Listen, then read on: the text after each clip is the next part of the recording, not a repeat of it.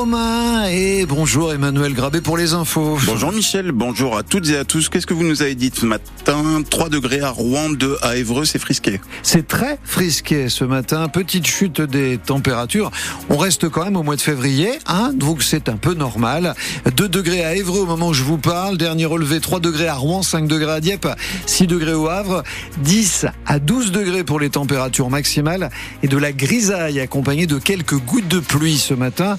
Sur votre route, sur nos routes en Normandie, pas de problème de circulation et c'est globalement fluide également sur l'autoroute A13, même après Mantes-la-Jolie. On fait le point si vous le désirez au 02 35 07 66 66.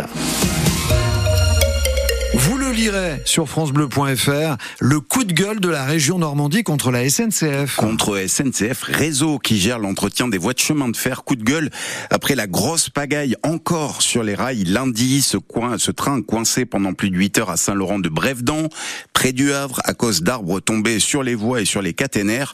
C'est le dernier épisode en date d'une interminable série. À chaque gros coup de vent, c'est la même chose.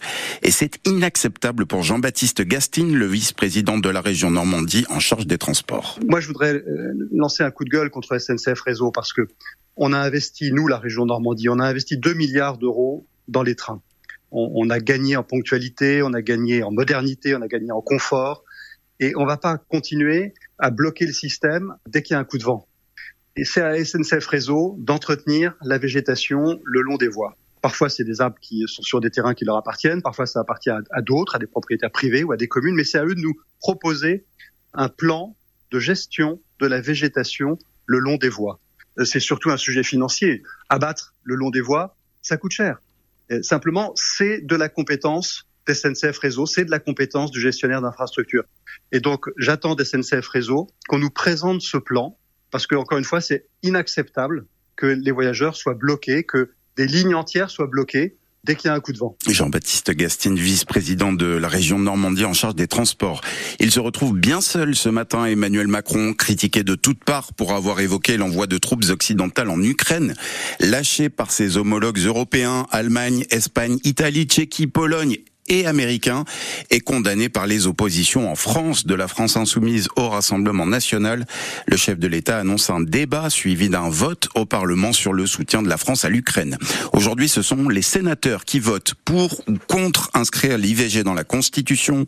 La liberté garantie pour les femmes d'avoir accès à l'avortement, c'est une formule qui fait tiquer la majorité de droite qui préférerait liberté tout court et les féministes aussi tiquent, elles voudraient qu'on parle de droit. Il prend la tête d'une ville secouée par une enquête sur un vaste trafic de stupéfiants. Tom Delahaye, qui a été élu lundi soir à l'unanimité maire de Cantleux pour prendre la suite de Mélanie Boulanger, démissionnaire pour raison de santé et empêtré dans cette affaire de trafic de stupéfiants. Coralie Moreau, vous l'avez rencontré, Tom Delahaye, le nouveau maire, 36 ans, cantilien depuis sa naissance. La situation n'est pas simple, mais ce qui anime Tom Delahaye, c'est d'abord de se battre pour sa ville. J'aime Cantleux, il y a de belles choses à faire. La tâche a pourtant de faire peur. On se souvient des déclarations de Mélanie Boulanger, les menaces des trafiquants sur sa famille, des menaces que le nouveau maire, père de deux jeunes garçons, ne prend pas à la légère. Ça m'a fait réfléchir, mais ça m'a pas fait changer d'avis, tout simplement parce que je veux pas leur donner raison. Je crois vraiment en notre territoire et je pense qu'on va être soutenu, j'espère en tout cas entendu pour faire bouger tout ça. Donc oui, j'ai peur, oui, je l'ai dans un coin de la tête. Je serai euh, vigilant. Jusque-là, conseiller municipal en charge de la tranquillité publique, Tom Delahaye a pour priorité de renouer le contact avec les habitants grâce à des conseils de quartier et de renforcer aussi les équipes de la police municipale pour plus de sérénité. Il faut euh, de la présence, il faut euh, que la police reprenne euh, à cœur son métier de police de proximité. Il espère aussi être plus soutenu que Mélanie Boulanger par l'État dans la lutte contre les trafics notamment.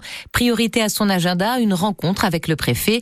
Ils se sont déjà appuyés par de nombreux élus de la région. Des maires des alentours, parce qu'ils ont conscience du défi. Le mandat s'achève déjà dans deux ans, pas question donc de lâcher le camion à pizza. Tom Delahaye a embauché un salarié pour l'approvisionnement, mais il compte bien rester présent pour le service. Une façon aussi, dit-il, de garder le contact avec les habitants. Camion à pizza, puisque Tom Delahaye est pizzaiolo dans la vie. Il a monté son affaire il y a 14 ans et il s'est même adjugé le titre de champion de Normandie en 2018. François Fillon devant la Cour de cassation ce matin, il conteste jusqu'au bout sa condamnation dans l'affaire des emplois fictifs de sa femme Pénélope, condamné à de la prison ferme et à une forte amende. Il dénonce un jugement partial et politique. La mort hier de l'ancien ministre Jean-Pierre Soisson, figure du centre de la politique centriste, membre de huit gouvernements de droite et de gauche, Bar, Rocard, Cresson, Bérégovois, localement maire d'Auxerre et président de la région Bourgogne. Il avait été élu avec les voix du Front National en 1998. Il a succombé à un cancer hier à 89 ans. Nous on sait, mais les autres, euh, il faut leur faire découvrir tout ce que l'on peut faire avec le lin. Qu'on surnomme l'or bleu de la Seine-Maritime, mise en avant hier sur le pavillon Normandie au Salon de l'Agriculture, avec cette journée baptisée l'incroyable Seine-Maritime, l'un incroyable, vous l'avez, l'incroyable. La Normandie, première productrice mondiale qui alimente bien sûr la filière textile, mais aussi, et c'est plus confidentiel, les cuisines. Et ça, ça a sacrément intéressé les visiteurs du salon que vous avez rencontré, Marianne Naquet. Comme euh, Jean-Pierre, venu d'Auvergne pour passer quelques jours au salon, il a tout de suite été séduit par un étal. J'ai pris des, graines qui sont euh, au miel, qui sont très euh, nourrissantes pour le, randonneur que je suis. Et puis j'ai pris un produit qui celui-là. Des épices avec du lin dedans, tout ça vient de chez Néoloco, une entreprise de boulangerie de torréfaction basée à Montville en Seine-Maritime. Arnaud Créteau, son président et co-gérant, ne jure que par le lin. En fait, euh, on a l'image des épices qui est quelque chose bah, d'exotique qui doit venir de loin, mais en réalité, les épices, c'est essentiellement euh, des graines torréfiées réduites en poudre. Et voilà, et le lin, c'est super. Et donc, on a du lin, euh, épice de lin et de poudre d'ortie, par exemple, ou du lin nature. Qu'on peut mettre dans ces petits plats. Avec cette épice-là, on donne du goût au plat et, euh, et on rehausse le goût. Donc, nous, on travaille beaucoup avec des restaurateurs. Et aussi des petits magasins. Un usage du lin qui surprend tous les visiteurs, constate Arnaud Créteau. Les Normands non plus ne connaissent pas tous les usages du lin. Il y a le lin textile qui est un petit peu euh, connu, mais, mais le lin alimentaire, voilà, c'est très bien, c'est riche en oméga 3. Le lin peu cher aussi bon donc pour le porte-monnaie, selon l'entreprise normande. Un reportage de Marianne Naquet à retrouver sur francebleu.fr et l'application ici. Et puis c'est le premier qualifié pour les demi-finales de la Coupe de France de foot, l'Olympique lyonnais, qui est venu à bout de Strasbourg hier soir, victoire au tir au but. Ce soir, euh, les tirs au but, ça c'est la spécialité du FC Rouen dans cette compétition. C'est comme ça que les Diables Rouges ont éliminé Toulouse, puis Monaco. L'idéal quand même au stade Diochon, ce serait qu'ils battent Valenciennes dans le temps réglementaire, histoire de préserver nos petits cœurs quand même. On va la vivre ensemble cette rencontre sur France Bleu Normandie. Rendez-vous avec à 20h45 avec euh, Théophile Pedrola et François Manoury. Allez, on va gagner. Vous vivez cela sur France Bleu. Vous n'hésitez pas, vous vous connectez ce soir. Et je rappelle que que, que certains d'entre vous ont gagné euh, leur place ici. Mhm. France Bleu vous gâte.